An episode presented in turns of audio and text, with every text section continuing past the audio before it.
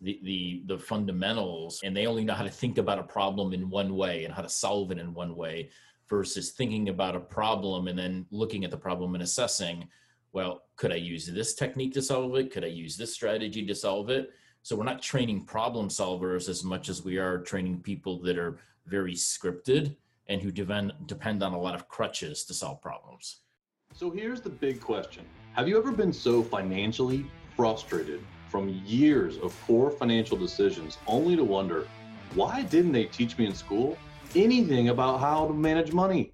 I've spent the last 20 years learning the secrets to how money really works and how to use it to get financially free on a goal to retire early.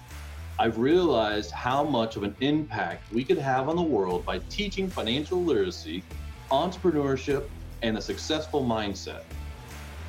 Join me as I interview some of the world's most successful business owners, coaches, and parents to get them to share their secrets on how you can not only learn, but teach these lessons to your kids to become financially free and impact your children's financial trajectory so they can avoid the frustration and go on to do great things. I'm Cody Laughlin, and this is the Money Talkers Podcast. Welcome back to Money Talkers. I have Ryan Frederick here with me today. Ryan is a founder, entrepreneur, angel investor, and product designer. He launched a nonprofit, IC Stars, in which he instituted a workforce development program to train underrepresented communities on digital skills, which I think is amazing. He is also the author of the book, The Founder's Manual. Aside from his deep knowledge in entrepreneurship and finance, Ryan is a pillar in his community and loves to talk to folks about how they can achieve success. And so that fits right into the Money Talkers wheelhouse. And so, with that, welcome to the show, Ryan. Thanks for having me. Appreciate it.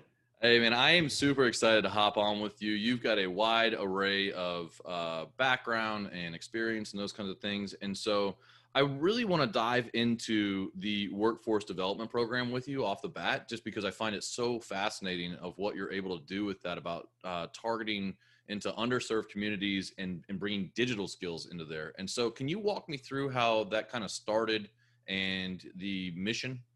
Yeah, absolutely. Thanks for asking about it. Um, so it's called IC Stars, and it's I, the letter I, letter C, stars, um, and that stands for Inner City Computer Stars. And it started in Chicago, actually and the program in Chicago is now 21 years old. They celebrated their 20th anniversary last year. And I came across the program whew, probably eight years ago or something like that. And um, was fascinated by it, loved the model, and then and then launched their first expansion outside of Chicago in Columbus. And um, our intent is to um, help underrepresented um, and socioeconomically challenged people to get digital skills to really change their life trajectory and, and hopefully generationally change the trajectory uh, of their of their families. Um, and it, it, you know, for me, I think skill attainment is the great equalizer. If you have skills that you can monetize either through employment or through entrepreneurship, now you have a chance, right? if you have no skills that you can monetize at a at an acceptable desirable level right then you have virtually no chance for prosperity and so for me it was it was all about and still is how can we give people and, and sort of level the playing field and and you know give them give them a ladder up you know by giving them um, some digital skills training that can um, change really the trajectory of their life and certainly of their their earning power and potential. Yeah you know it's almost like uh it, it it's a mindset flip from i hope i get a job to strategically saying okay where's a high paying position that can you know my skill set is going to allow me to kind of dictate where and what i want to do yeah i mean you if agree? you yeah totally because you can look any of us can go work at mcdonald's and you know and not to denigrate mcdonald's and not to denigrate anybody that working at mcdonald's. I worked at mcdonald's when i was in high school for two years um, and it, you know allowed me to you know go to the movies and, and things like that. So hungry I, howie's and papa john's for me but there you go. I mean and and so there, there's there's nothing there's nothing wrong with that right? But there's it, i think it's appropriate if you're going to have a, a life of prosperity at a certain point in your life right? And then i think beyond that you better have some skills that are that are monetizable uh, at an acceptable level. And now if you learn how to code or you learn how to test software or you learn how to design software right you you are going to have a skill that's monetizable at a very high level very high earning potential for a very long time. It's very defensible. So, exactly. And so we look at it as as you know not a and i think it's become sort of a a, a societal imperative, right? Because if if um, if if we we're we're at a crossroads, I think too, where over the last you know two decades, probably vocational training became frowned upon, right? If you weren't going to university or college, and if you weren't getting a degree in communications or history or something like that, that somehow you were you were a lesser person and you weren't that smart and I think that we've got to shift back to if, if you go to vocational training, which now could be learning how to code, that's probably actually a more prosperous path than if you go to a university and get a degree in, in natural history or something.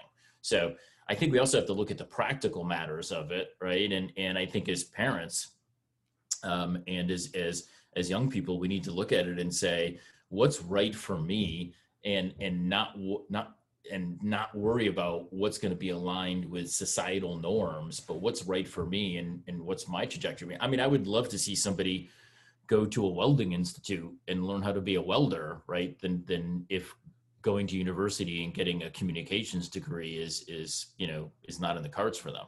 Well, plus you you're you're probably going to go about I don't know five grand in the hole first two hundred thousand or one hundred fifty thousand dollars that we're just you know we're saddling these kids with without a plan to to get them out of it. You know, I can yeah. go off on on the student loan process in a heartbeat because I find it to be one of the most predatory pieces that we do as a society, and it's the debt is larger than any you know all car and all credit card debt and so, um, you know, you're giving a pen to a kid and offer him 150, 200,000 dollars, but you don't teach him anything about money in the first place. He doesn't even know what a loan is. You just say there's no payments for four years, and they go, "Oh, okay."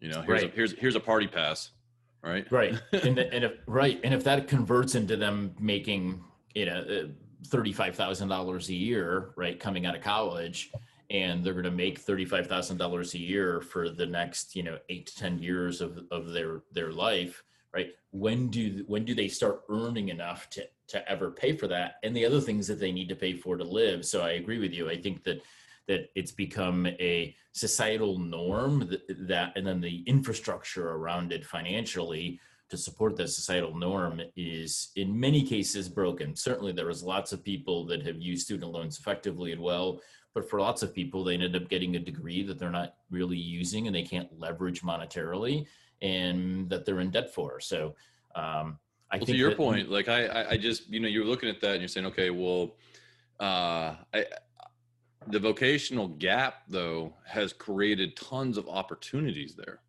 Right. Absolutely. So like you say, like a welder, you know, uh, there are a lot of welders making six figures, lots right? And and they've and, the, and the time frame to train for that is much shorter, much less costly.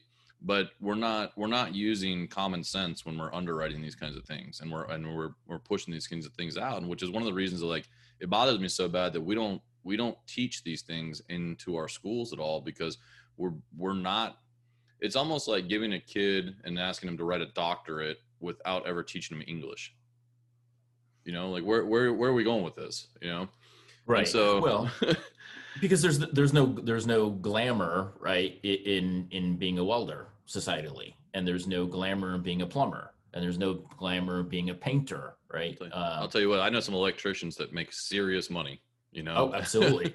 I, have got a, a friend of mine that owns a a plumbing you know company, and you know he and, and, i won't mention the name of the company or the person uh, but you know he he's got a multi-million dollar house and and he's got and he doesn't even have that big of a company. He's got like 20 plumbers working for him.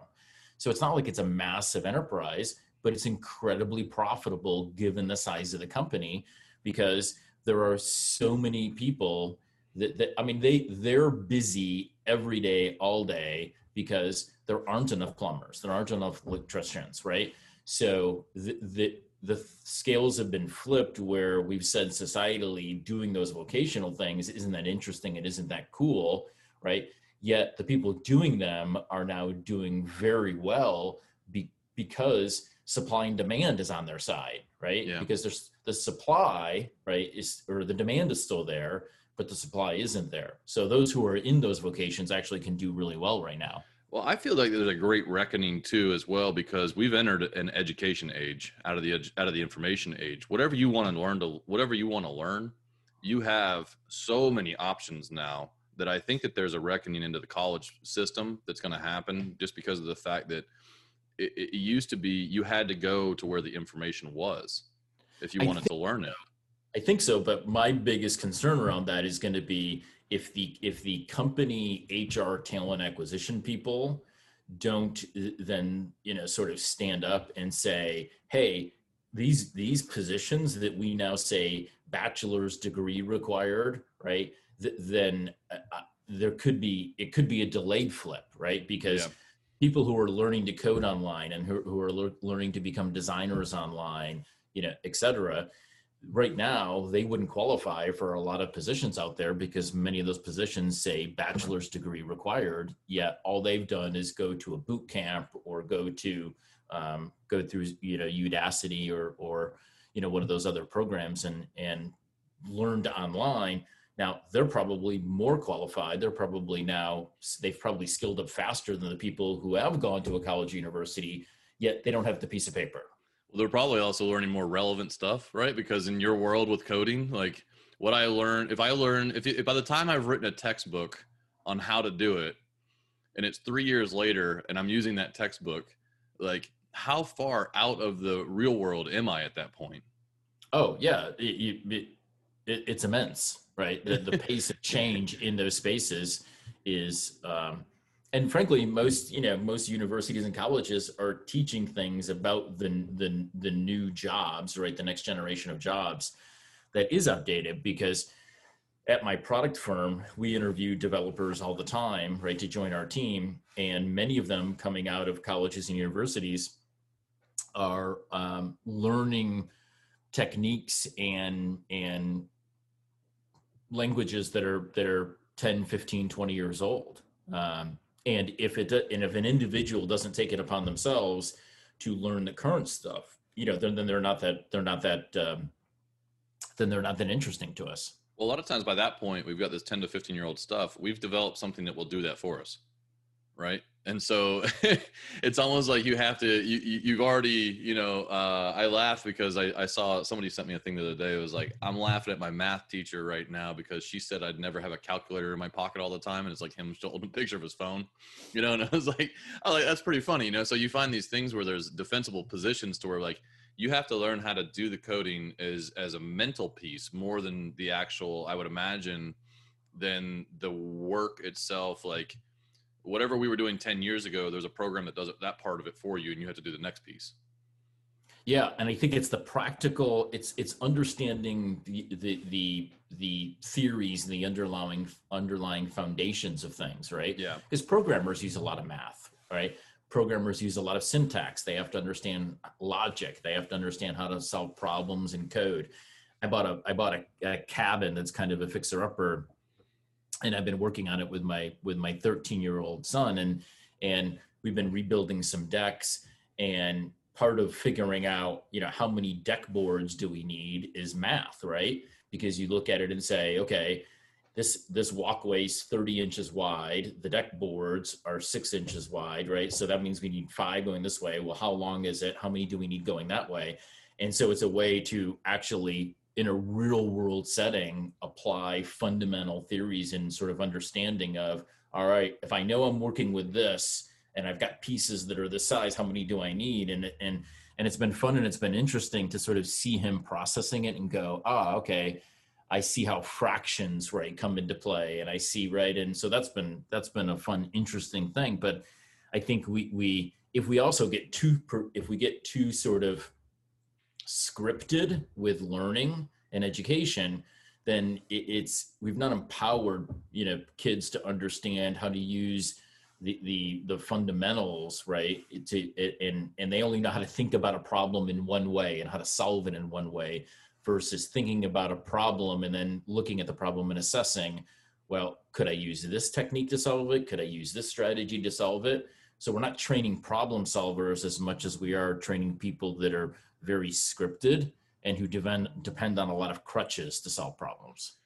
You know, that's a great point. And we, so I used to have a large company, and we would have weekly meetings, and um, there we uh, we introduced a theory where I think it was called the tenth man or the thirteenth man. I can't remember what it's called. It's an old thing from years and years, years, and years ago. Um, but if everybody at the table was in agreement on the way to solve a problem, the last person has to come up with something different right? So at least you could play devil's advocate or break the theory of why it's not going to work or try and introduce another theory because there are multiple, multiple ways to solve problems. And I think that at that point, you're teaching someone to think as opposed to memorize. And that's what kind of bothers me a lot of times when I think about what I went through with school. It's like I got great grades. Do I remember even a probably a quarter of the stuff that I got grades on? Probably not, you know. But once I got into the real world and entrepreneurship, I got a lesson on how to think and I think that's one of the pieces why this is missing between money and entrepreneurship. You don't necessarily need to be an entrepreneur, but those people that are coming out, your buddy with the plumbing company, right? So he goes in. So maybe, yeah, it's not sexy to be a plumber, but you own the plumbing company. And all of a sudden, to get you into the piece where, okay, how do I build this business to where I can have 20 people working for me? He got out of the cycle and became a business owner. He's not a plumber anymore. He's an entrepreneur. Right. Yeah, exactly. Right? And so I think that that's a big piece to where where I, I think it would be a huge add-on for young people to to learn the concepts of problem solving because that's ultimately what an entrepreneur is. It's just a problem solver. You know, totally, totally agree. And you referenced, you know, the book that I wrote, and and one of the things that I say in there is, you know, by definition, I think entrepreneur equals problem solver yeah. Because because you are trying to solve a problem at the beginning and, and that's your sort of whole premise for starting the, the company and, and building the product or providing the service. And then be and then the existence of an entrepreneur is an unending series of problems, right? Somebody somebody doesn't show up for work, right? Some client is upset and you know and and wants a refund, right? A competitor you know comes into your area um, a competitor comes out with a competitive product that's actually better than yours right? Being an entrepreneur is at its you know sort of initiation you know being a problem solver and then it never changes from that right? You're just a constant unending problem solver from that point on. So i love the fact that you look at it that way because i see a lot of people who say they want to be entrepreneurs and they want to be founders and they but they don't understand that what that means is being a problem solver. And so they're very disconnected from what the what the reality of the circumstances yeah and there's some traps in there too right? Because if you're in that mindset and you go in there as the problem solver you always think i think there's a there's a really there's a really tough cycle in there where you have to be the all the problem you have to solve all the problems at first right? And then as you get into it you there's a piece where you can get trapped thinking that you're the only one that can solve the problems.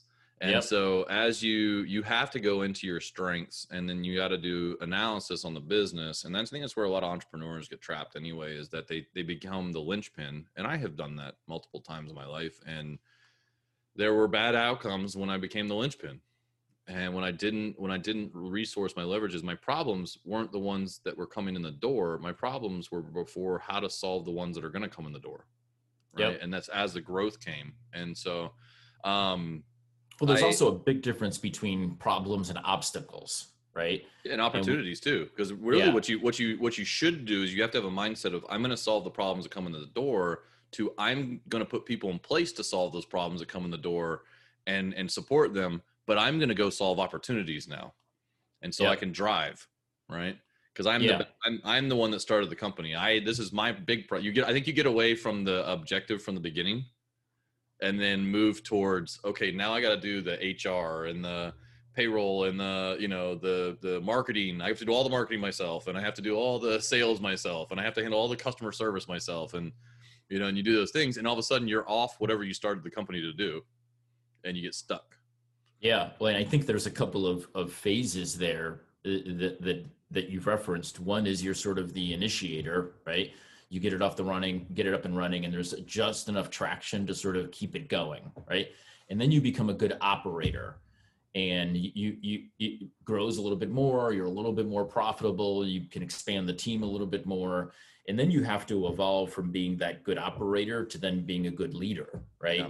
And a good leader then maximizes the team maximizes opportunities and then allows the business to sort of grow right underneath them mm-hmm. and a lot of people never as you're describing never get out of some never get out of the initiator mode and actually become good operators some a bigger bucket then never grow from operators to leaders and and many companies plateau right in that sort of operator focused space because the the you know the owner the founder entrepreneur doesn't know how to evolve from that operator position and mentality to sort of a leader one. And what's funny is that uh, most entrepreneurs that are visionaries will think that they are the best operators but they're miserable at it. And we're not really the best operators usually. There's you know you get short tempered you get uh, you get frustrated because people don't see things the way you see them. And and then a really good operator is usually somebody I, have had you know i think i told you 14 businesses and four of them have done seven figures plus and every one of those i've had a really good operator beside me. The other 10 i didn't right? And those all basically failed because it, I, I ping pong ball around things and i'm you know it's it's you, I think you have to have a driver in there that makes sure that you know you stay on task. And maybe you know that's one of the things that like i don't necessarily think entrepreneurship is for everyone. I don't think everyone should own their own businesses. There are some amazing operators. I think you should find your zone of genius and what you're good at and and double down into that. And i think totally. that that's where a lot of success comes from. Totally. Uh, one of the things I, I write about in the book is that i think that actually most people should not be entrepreneurs. Um, because I think that that, and if you think about being an entrepreneur, it goes against almost every aspect of human nature, and it goes against the the hierarchy in almost every way, right? Because it, it's it's it's not going to be comfortable. It's not going to be constant. It's not going to be secure. Um, and it, it, there isn't any aspect of it that is supported by nature nurture education and and society really right and so the, and, unless you go into it understanding sort of the counterintuitive nature of it and how the best things are often the things that that are are not obvious uh, through the process it's probably going to be a very frustrating and probably a very aggravating existence. And most people don't don't understand the dynamics of it and so they get into it and it's not what they think it's going to be and it's not what they uh, um, sort of heard that it was going to be and then and then they don't know what to do right and then they sort of just get they just get paralyzed you mean it's not all Instagram pictures and jets and uh, Ferraris? So you're trying to no, tell me here, Ryan? the, the, the grind is real, as it turns out. really?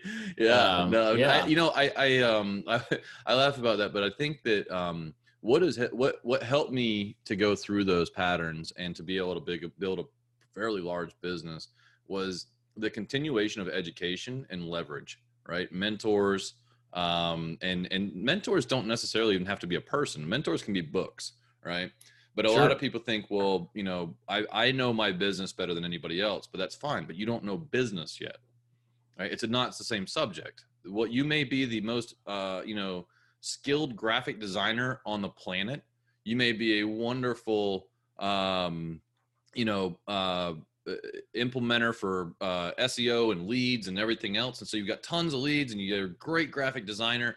That doesn't necessarily mean that you know how to run a business of graphic design, right? And so I feel like there's there's ways to there's there's very there's very big ways to leverage information and mentorship to where you can avoid a lot of those things, or I wouldn't say avoid them. I would say understand how to train to handle them prior to them coming up Yeah, yeah, exactly. Yeah, and there, yeah, I agree. There's a huge difference between being a craftsperson and being a business person.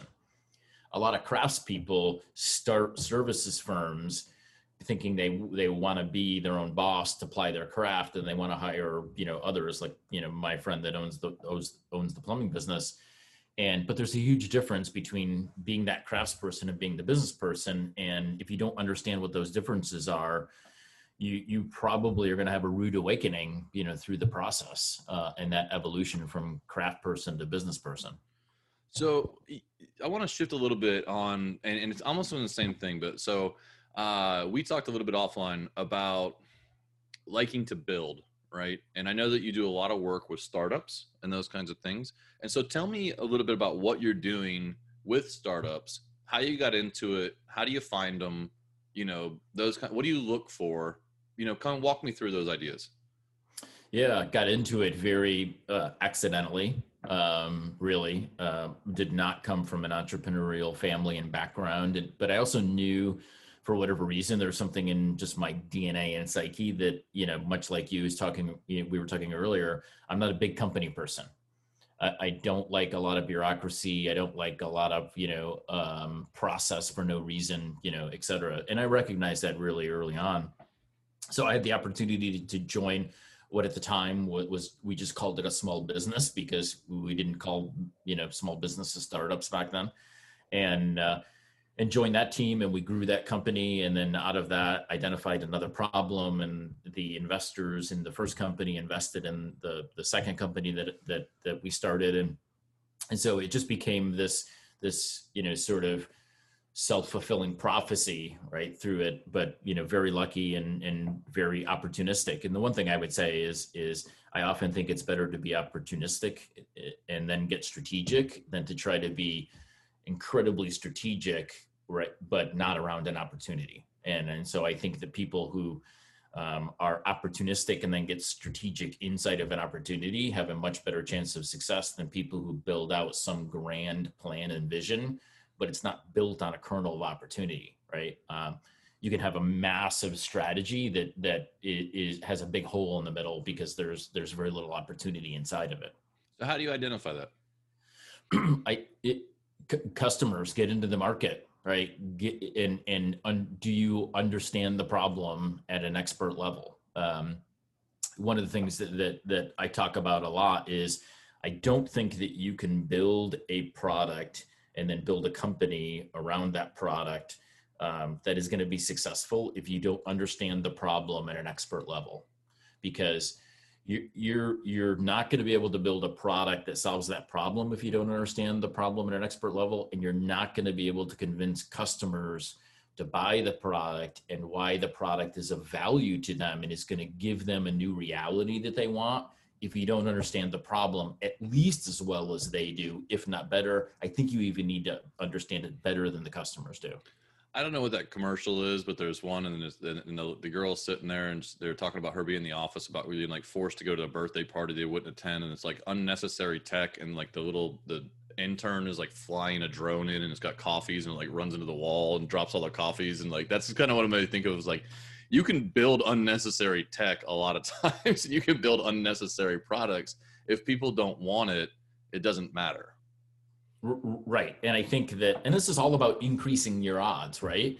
And if it, it in the world, most of the world doesn't need more stuff and more products, and and most of the stuff that gets built has very little chance of being successful and and being commercially viable. Yet people spend an an unreasonable amount of time, energy, and money trying to essentially fit a square peg into a round hole, right? And if they just spent more time on the hole and on the problem, then they, they eventually might get to the point of, of being able to solve it in a meaningful way. And I actually think that that's true. I think that you don't even have to be that smart, you don't even have to be that capable. But I think if the average person spends an inordinate, and I think that's the key, an inordinate amount of time understanding a problem, eventually they will find a way to solve it in a meaningful way. But what happens because of human nature is as soon as we think we have an inkling of a problem, we want to solve it. and now we're solving it in a low value low value superficial not meaningful way that is going to have no ability to gain any sort of traction and, and market adoption so where do you find your startups to to invest in, to help, to um, to mentor? Where does where do you find these kind of opportunities? Yeah, most of it comes now, and it's really just because I'm old. Um, through um, through my network, and you know, people you know reaching out and and either someone making an introduction or someone reaching out and saying, "Hey, I was talking to so and so, and they should and they said I should talk to you." And it could be about my product firm helping them to build their product. It could be about investing. It could be about just giving them advice and and sort of mentoring them and being a sounding board.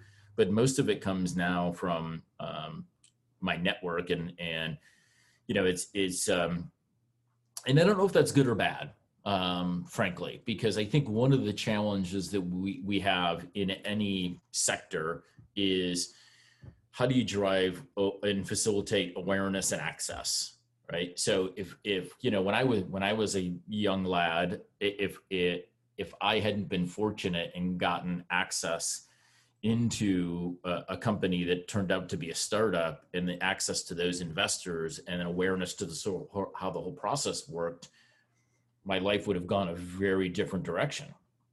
So how do you how do we foster that awareness and that access um, beyond it being very serendipitous. Someone says, "Hey, you need to call this guy. Hey, you need to email this person." Right? I think that that if if there's any sort of holy grail to go after, it's how do we how do we drive more of that awareness and access so it's less dependent on individual people's networks and and you know sort of personal introductions yeah, I mean, because then you're you're almost running into the software problem of scalability.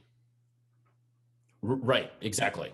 Right. You know what I mean? Because if and if and if and if the person who intros someone to me while they're having a conversation, if my my face or name doesn't come, you know, pop in their in their head and come to mind, that introduction never happens.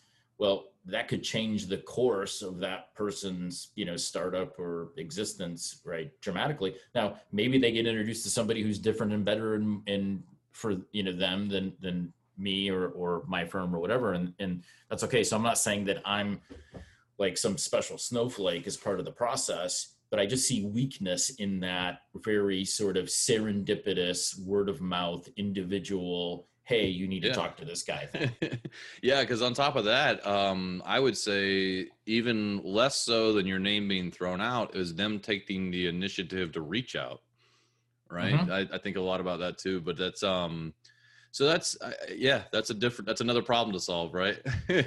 Right. And we've tr- and we've tried to start solving it over the last you know 15 years with with startup accelerators mm-hmm. right but I'm not a huge accelerator fan because I think it, accelerators treat startups as um, too much of a a a product in in that they they they want to take the I'll start over. The best startups and the best founding teams don't need accelerators to be successful. Yeah. I would so I would I would question too that by the time they've gotten there, there's a certain subset of people that will be there. But if we're not bringing it beforehand to bring the highway of talent that we have that has no idea how, that there are the opportunities to do startups or that they have the how to how to take an idea to fruition we don't that's the part that i think is missing early in education you know in, in in our high schools let's say of building teams and building people to to say hey look there's a way for you to bring a mark uh, an idea to to market or to be able to build a business or to go to people such as yourself that are angel investors that can say okay look i can help you mold this and shape it i think a lot of times by the time you have a quote unquote a startup you've got three or four guys or whatever it is and my i'm just thinking through it but like you've got people that have already been kind of exposed in that arena and so i think you're limiting the talent pool a little bit. Does that make sense? Yeah it does. And i think by and large because of that you end up with mostly and no offense to companies that have gone through accelerators or going through accelerators now there are exceptions but by and large now you're talking about companies startups that are going through accelerators that are mediocre right? And and because the the best startups don't need accelerators and, and the best startups don't go through accelerators typically. And accelerators are there to sort of manufacture a better company. So a company that comes in mediocre the expectation is they're, they're going to come out as a good startup now. That rarely happens because you can't running a company and starting a company is not a, a manufacturing process right? Yeah. And so well, a lot of it too, though, I think there's a value there to be able to say, okay, we've got a very good product, we've got a very good team, but we don't know how to run a business. And I think that that's where the value can be, where you would see the ones that do have success, is that someone like yourself that's been through it a lot of times. You can you can see what's viable and what's not, and a lot of times I would imagine that that comes into um, the operational side of it because if you got someone really smart that's really smart at coding it doesn't mean that they're going to be able to be able to handle running a business you know? Yeah i just don't need you i just don't know that you need an accelerator for that right? No if you, no that's what yeah. you, if you have a good board and you have good advisors right yeah. they, they would tell you hey you've got to get you've got to get a good accounting person in here. You've got yeah. to get a good marketing person in here right? Plus i would hope for, for them to be successful that they would realize their faults in the first place yeah, exactly. Like they they should realize I need a good accounting person. I need a good I need a good attorney. I need a good, you know, those kind of things because they're they're they're not just seeking their one problem. They're really now realizing the business has a lot of business problems that come up. And so, um, well, listen, Ryan, I, I really appreciate the conversation. Um, where do people find out more about what you're doing? A um, couple places. Uh, if they want to check out the book, it's the foundersmanual.com as the site for that. And then there are links to Amazon, you know, et cetera. My product firm's uh, site is awh.net. Uh, and then if somebody's interested in, you know, um, engaging and talking about a speaking um, gig, then um, ryanfrederick.biz um, has some info about that. Awesome, man. Well, listen, thank you for coming on Money Talkers with me. I really appreciate it. Thanks for having me. Thank you for listening to another episode of Money Talkers with me, your host, Cody Laughlin. If you found this episode helpful in your pursuit of financial dominance, it really helps if you make sure to leave a five star rating and share it with your friends or family members who could use good financial information and entrepreneurial success tips. I invite you to join the Money Talkers community Facebook group. Open Facebook and search for Money Talkers to join today. Follow us on Instagram at the Money Talkers for inspirational mindset posts, encouragement, and investing tips. And remember, the one thing you can do to change your kids' financial future is to start talking about money with them because you are a money talker